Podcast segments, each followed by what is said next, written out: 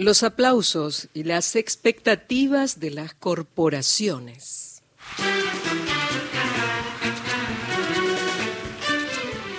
Primero, principal, uno, despojarte, despojarte, contar algo, confesar, confesemos. Es, me, eh, por perfil profesional, por el modo en que trabajo, por, fin, por ciertas inclinaciones y demás, he tenido, en general, poco trato con los representantes de los grandes capitales de la Argentina. No es un acierto, es una tendencia. Hay algunas lógicas. Eh, podría haberme ocupado, ya estoy un poco grande, que yo podría haberme ocupado, no me interesan especialmente. En general eh, tienen mecanismos seductores de cooptación, uno se puede defender muy bien de eso, ¿eh? muy bien, muy tranqui, no hay problema. En el mundo nuestro, que es pequeño, a las tres veces que no aceptas algo, ya todo el mundo no te, no te más. ¿Viste? Era algo, algo que yo me jactaba, no me jactaba exactamente, pero le decía un poco a las, a las compañeras y compañeros que entraban a página 12. Si vos entras a página 12, te ponen la camiseta a los dos meses, digo, ya sos incorruptible porque nadie te digo, ya está. Digo, y está bien, y es bueno, pero tranquilo, ya todos te conocen, no, no, no gastan esa pólvora en esos chimangos y las cosas funcionan así. En general no me han atraído mucho, son, eh, suponen un poco más de trabajo, me he interesado más en otros sectores, tal vez en sectores más directamente ligados a la política y más directamente ligados a la política donde hay mucha gente, digamos, ¿no? Es decir, las, los sindicatos lo son, las fuerzas políticas en general lo pretenden, las organizaciones sociales lo son, los las grandes corporaciones, las grandes empresas son pocas personas que tienen mucho poder, que en los momentos de las elecciones solo pesan o solo pues gravitan por influencia, por incidencia y demás, pero sus votos no importan nada, importan menos, digamos que que cualquier pequeño pueblo de cualquier provincia, dicho con mucho más respeto por ese pueblo y provincia, su poder no es el del número. Por cierto, pueden hacer desquicios en los llamados mercados, pueden producir corridas, pueden este, hacer zozobrar el dólar o crecer. Esas cosas pueden hacer, a veces las hacen deliberadamente, a veces van saliendo, pero en general no lo, no, uno no los mira tanto. Con el tiempo, tanto, de tanto estar y de tanto existir por persistencia de, de presencia, uno ha tratado a algunos o conoce a algunos, tiene algún trato, poco. En general, algo que siempre me sorprende en, el trato cara a cara, cuando uno mira su participación en hechos colectivos, en simposios, en seminarios, eso, es en promedio, algo que voy a decir con, con eh, de forma relativamente enfática, que es en promedio, los grandes empresarios argentinos y los grandes CEOs de grandes empresas son, para la escena pública, ignorantes o sea, son muy limitados, tienen pocas lecturas, poca capacidad y no se han formado en los ámbitos competitivos en los que se forman, bien que mal, los políticos de carrera y también los sindicalistas. O sea, si Hugo Moyano es muy poderoso, maneja Ahora, Hugo Moyano no nació secretario general del sindicato de camioneros, que por otra parte, no ya cuando nació Hugo Moyano, sino cuando Hugo Moyano estaba criadito, no era tan importante. O sea, todo eso crece con él y los, muchos de los dirigentes sindicales, muchos, y en particular algunos que vemos, que yo, este, uno podría decir, los docentes, los sindicatos de los trabajadores de educación tienen una formación de base. Igual son autodidactas, han aprendido mucho en otras ligas, tienen una capacidad. Los dirigentes sociales también se tornan avesados, tienen que, el otro día ayer nos hablaba bien Martín Rodríguez de esto, tienen que aprender a convivir con la gente común, a estar atentos a sus necesidades, a conseguir recursos de personas del común, de organismos, de organizaciones no gubernamentales, de iglesias y del Estado. Tienen que alternar, tienen que negociar, tienen que conversar, tienen que manejar con algún criterio económico bienes escasos. Todo eso aprenden. ¿Estoy diciendo que los empresarios son inútiles para todo? No, estoy diciendo que son muy incompetentes para determinadas actividades democráticas.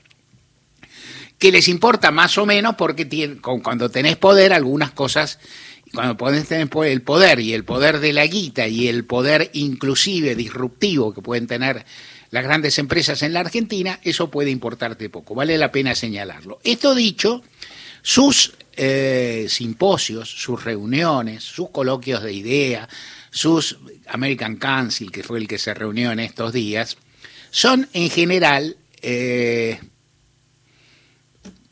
escenarios decorados en los cuales lo importante es lo que se trasunta y no tanto lo que dice y menos lo que dicen ellos. Lo que dicen ellos es un repertorio de lugares comunes, de tonterías, de simplismos y de slogans. Hay excepciones, siempre hay excepciones. Nada es blanco negro en el mundo de lo real, pero hay pocas excepciones. Yo a veces te menciono algunas. Hay gente que es atildada, por ejemplo, es, eh, es atildado Daniel Funes de Rioja, que no es un empresario, que es un gerente, un gerente elevado, un abogado de carrera, que yo, porque tampoco es un empresario, o sea, no es un tipo que sabe producir nada. Digo, habrá producir, no, bueno, no sabe producir nada, eh, pero es un gerente, tiene algunas calidades, tiene un don de gente, es cortés, no grita, habla con cierta soltura, enhebra sujeto, verbo y predicado, que es una de las características, por ejemplo, que a los funcionarios macristas se le escapaba y que, no, y que en este momento también le está resultando muy huidiza a Patricia Bullrich. ¿no? Es decir, cuesta mucho, digo, Patricia Bullrich versus Milley, digo, hay muchos problemas, muchas discusiones, quién es mejor, quién es peor, uno habla un idioma, uno habla, uno tiene capacidad para expresarse en castellano, ¿no? Es decir, en este momento no me gusta lo que dice, no me gusta. Fenómeno, estoy en contra, estoy en contra, me parece peligroso, me parece, esta es otra cosa. De esta gente, insisto, Daniel Funes de Rioja, Jaime Campos, el titular de AEA, e la más poderosa corporación de corporaciones en Argentina, donde están los grandes, o sea, ahí si no sos grande, grande, no pases ni por la esquina. Asociación Empresaria Argentina, que también es algo así como un gerente muy presentable, muy educado, muy cortés, muy moderado en, en sus maneras y cosas por el estilo, no es el Funes de Rioja no es el dueño de ese circo, dicho con respeto, no es el dueño de esa corporación, no es, no es un jefe de ese grupo, son figuras que sirven precisamente para eso que no está nada mal, para negociar, para presentarse, para discutir. O sea, Funes de Rioja comparado con la empresa, inclusive con el, con el con los capos de Copal, con los capos de las grandes productoras, con los capos de la serialera, no es un tipo poderoso, tal vez está por eso otro que siempre menciona, pero que es bueno de verdad, que tiene mucha, mucha capacidad, mucho saber y le gusta mostrarlo, inclusive versación en ciencias sociales, que es una ave rarísima en, ese, en esa bandada, es eh, Roca. Es eh, Paolo Roca, el hombre, eh, uno de los hombres más importantes y poderosos de la Argentina, el titular de Techín. Ese sabe, le gusta mostrar que sabe, tiene una cierta noción y aparte cuando se sienta él y habla, está hablando una de las multinacionales más importantes de Sudamérica, por empezar. O sea, no es, que habla en nombre, no habla en nombre, habla.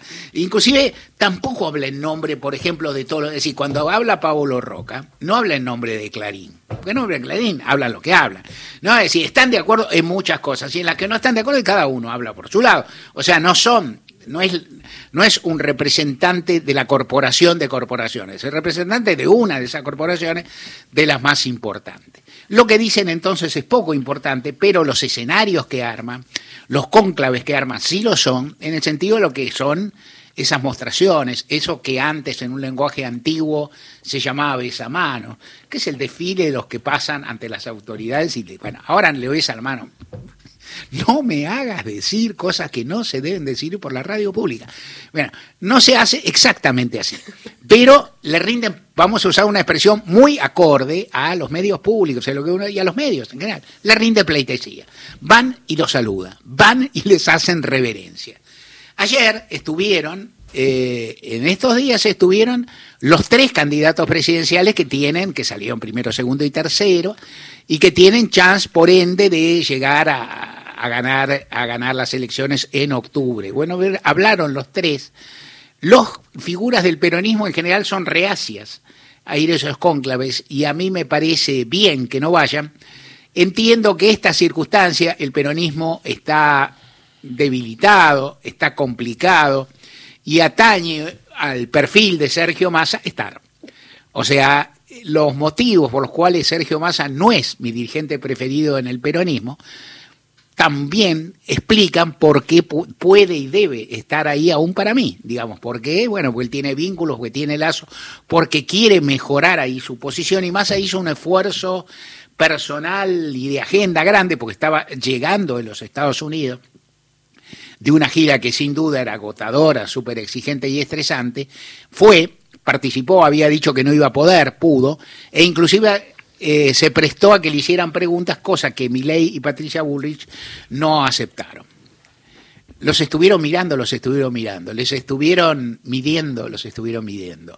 ¿Qué dicen entonces las crónicas de ese palacio pestoso? De ese, de ese palacio lamentable, de, una, de un conjunto de corporaciones que son torpes, que son insensibles, que en la Argentina han sido golpistas, que en esta etapa no han tenido esta etapa tan difícil, sin nada como que no, por la pandemia, por la guerra, por la sequía, han sido insolidarias a carta cabal, que manotearon. Esto se lo dijo Massa de modo muy cortés y muy bien, porque le dijo, usted manotearon los ATP, ahí el Estado le gustaba. Digo, nadie dijo, qué asco el Estado, que termine el Estado, sáqueme el Estado. No sacan nada. Los que querían agarrar y los que no querían, no, agarraron unos cuantos, algunos muy grandes. Después, para acceder a algunos créditos, a algunos derechos, algunos tuvieron que devolver, devolvieron. En el camino se hicieron toda la... Imagínate si vos le das a Techiñe que mil millones de dólares para, o de pesos, para que paguen los sueldos y después en la Argentina, seis, siete meses después le decís que te lo devuelvan. Bueno, ¿qué te devuelvan? en el camino, con lo que hicieron te devuelven los intereses, digamos, ¿no? Con suerte, que eso, no importa. En todo caso, eh, les rindieron pleitesía, más habló, habló Milei y habló Patricia Bullrich y los medios todos, de un modo u otro, y en esos casos es con donde uno profesionalmente clava más la mirada. Por cierto, en el medio en que trabajo, donde hay una buena cobertura de esos sectores, con, con la mirada que se puede tener, que es crítica, que es distante, pero la hay. Pero miro los medios del establishment porque, bueno, porque Clarín es Clarín. Clarín hace mucho, te digo, no es un diario, no es un multimedio, es una de las empresas más poderosas de la Argentina, también multinacional, también cotiza en la Bolsa de Nueva York, también tiene una cantidad de empleados ponderable, y entonces Clarín es mucho más que un diario en el mismo sentido que podría ser, dicho con todo respeto, Diario AR, Página 12 o no sé, o cualquier otro. ¿no? Es decir, este tiempo argentino, no es lo mismo. Cada uno tendrá su volumen, cada uno es otra cosa. Clarín es un órgano, es una parte de la máquina de producir contenidos de una poderosa corporación argentina que mueve que mueve el amperímetro en muchos, en muchos niveles y muy, muy fuerte. Y en ese lugar cuentan todos los cronistas de todo, y yo los miro con interés y me entretengo. ¿Por qué te entretengo? Porque si no me entretengo, igual las cosas ocurren. es, es, sencillo, por ahí después te cuento, te cuento un chiste este, de judíos encima, sí, pero este, porque se me ocurre ahora, ahora por ahí no tengo tiempo, en otro momento, pero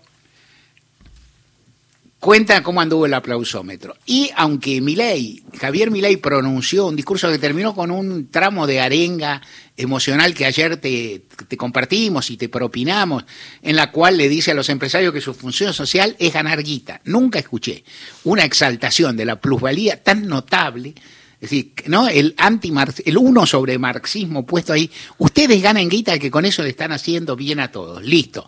Ganen guita. Yo les voy a sacar el Estado encima. Ganen guita. Ustedes son emprendedores y ustedes son benefactores. Le dice a unos buit, le dice a uno, y los aplauden, lo aplauden quienes lo aplauden, algunos lo sponsorean. Hay una foto en Clarín que recomiendo, mira cómo, mira cómo he venido, qué laxo y qué transversal. Hay una foto en Clarín, Don Miley está saludando a su sponsor que es Urnequian, y a Cristiano Ratazzi, que es uno de los dirigentes, es uno de los, eh, ¿cómo decir? uno de los emergentes empresarios más truchos de que se tenga visión, que se le nota a esos tipos que llega, viste, vuelven, no sé, hay una explosión atómica, no va a ocurrir. Hay una explosión atómica, muere todo el mundo, vos vas caminando por Borneo, no sabes cómo, se te acerca Cristiano Ratazzi sin traje, sin corbata, ¿no? Y vos lo ves a distancia y decís, usted es un empresario argentino, es un trucho, ¿no? O sea, porque lo lleva puesto, es impresionante. Están riendo, entre ellos son cómplices. Son cómplices, son socios, por lo menos, digámoslo con delicadeza, ¿cómo no? Son socios, lo están bancando, lo están bancando. Es un tema. Igual a quién aplaudieron más. Aplaudieron más el que quién estuvo más fundado y más estuvo más estructurado. más claro que sí. Digo, insisto, acabo de decir, no es, no es, mi figura favorita, pero estuvo más estructurado y aparte se morfó las preguntas, que es un temazo, ¿no? O sea, vos hablas, se comió las preguntas. ¿Estuvo más estructurado? Sí. ¿Estuvo más articulado? Sí.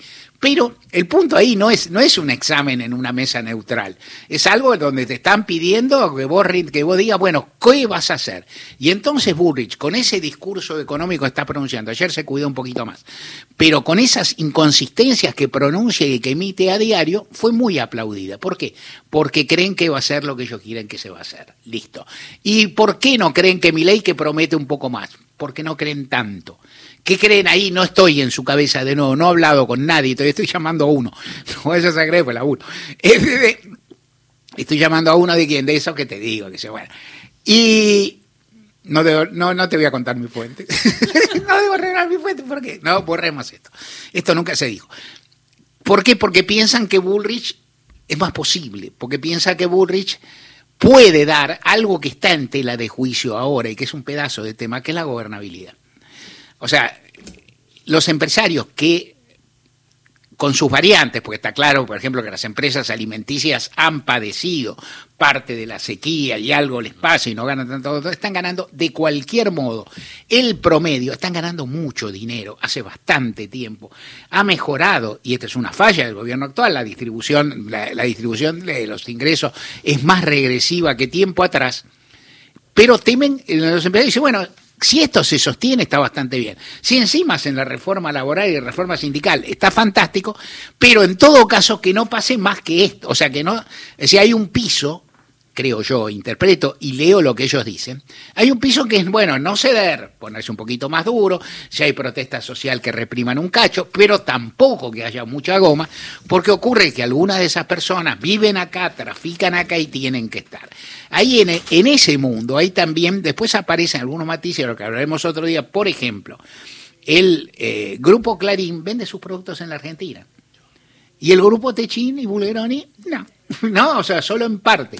Techín te vende unos caños, caños sin costura, toda esa macana. Son una guita, ojalá la tuviéramos nosotros, todo bien. Pero tiene varias bocas de expendio y no funciona solo aquí. Clarín es una, en ese sentido es una empresa curiosa porque su mercado está acá. Entonces puedo decir, bueno, que se bebe de hambre todos los, los truchos, toda esta gente que, bueno, paremos un poco, porque resulta que esos son los que garpan multicanal, los que garpan esto, los que garpan lo otro, los que tienen la compu, los que van los onzos, que a los que todavía les queda teléfono de línea, ¿no? ¿Qué sé yo? Entonces, en fin, hay mucho para discutir, interesante el aplausómetro igual, señala algo, están creyendo eso, están pensando eso, sus eh, voceros oficiosos o oficiales lo van diciendo, la historia continuará.